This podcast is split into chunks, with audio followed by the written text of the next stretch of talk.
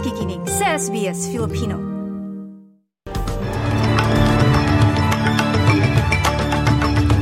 Sa ulo ng mga balita, King Charles na diagnose ng cancer. Prime Minister Albanese nagpaabot ng mensahe. Mga tumututol sa paghihiwalay ng Mindanao sa Pilipinas mas dumami. At Taylor Swift muling nagwagi sa Grammy Awards.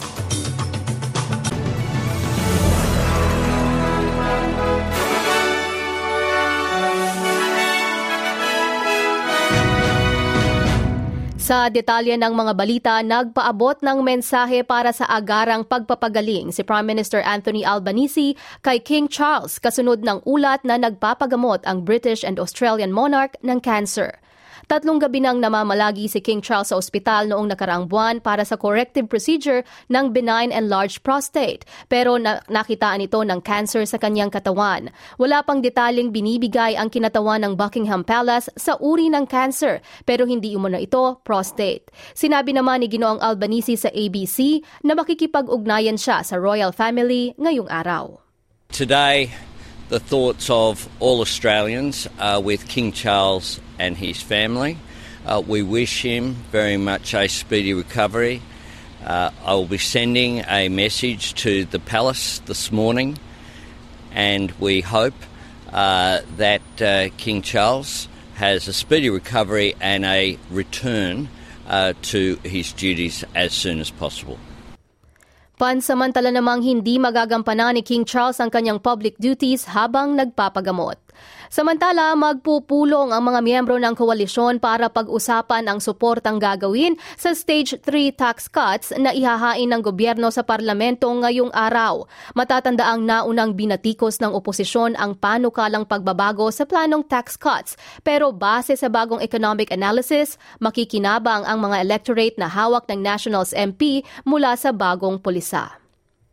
Samantala, isang bagong pag-aaral ang nagsasabi na Australia ang may pinakamataas na bilang ng deadly shark attacks sa buong mundo noong 2023, habang ilang lugar ang itinuturing na mapanganib. Isang pag-aaral mula sa University of Florida International Shark Attack File ang nagpapakita na nadoble ang bilang ng malalang pag-atake ng mga pating sa buong mundo. Apat sa sampung naitala ay mula sa Australia.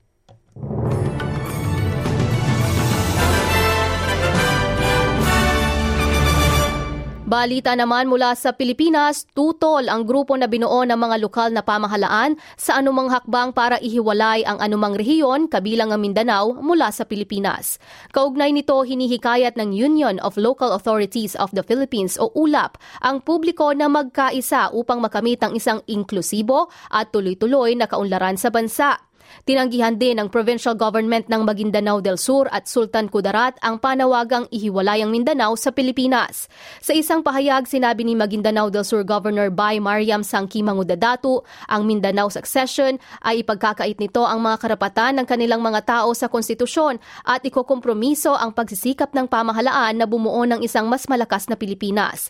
Binig, binigyang diin din ng gobernadora na hindi dap, na hindi ang paghihiwalay ng Mindanao ang sagot sa problema problema ng rehiyon.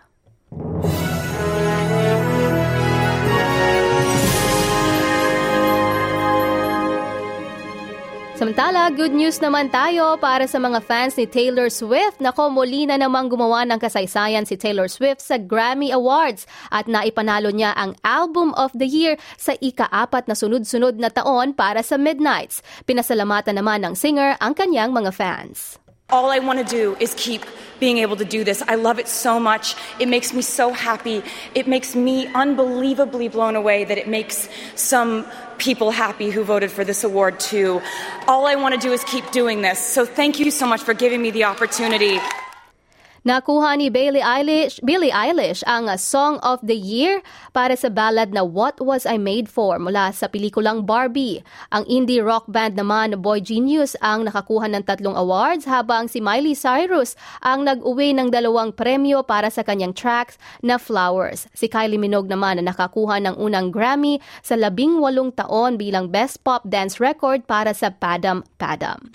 At ngayong araw ng Martes, narito ang alagay ng ating ating panahon sa Perth, magiging maaraw at 32 degrees. Sa Adelaide, maulap at 25 degrees Celsius. Sa Melbourne, maulap at 21 degrees. Habang sa Hobart, maulap din at 21. May mga pag-ulan sa Canberra at 23 degrees. Ganun din sa Sydney at magiging mahangin at 27 degrees Celsius. Maulap naman sa Brisbane at 33. May pag-ulan sa Cairns at 32. At maaraw sa Darwin at 33 degrees Celsius.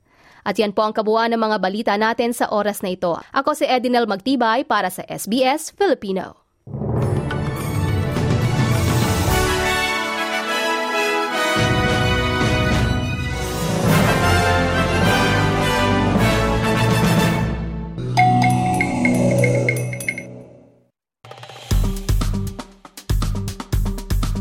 I-like, i-share, mag-comment, sundan ang SBS Filipino sa Facebook.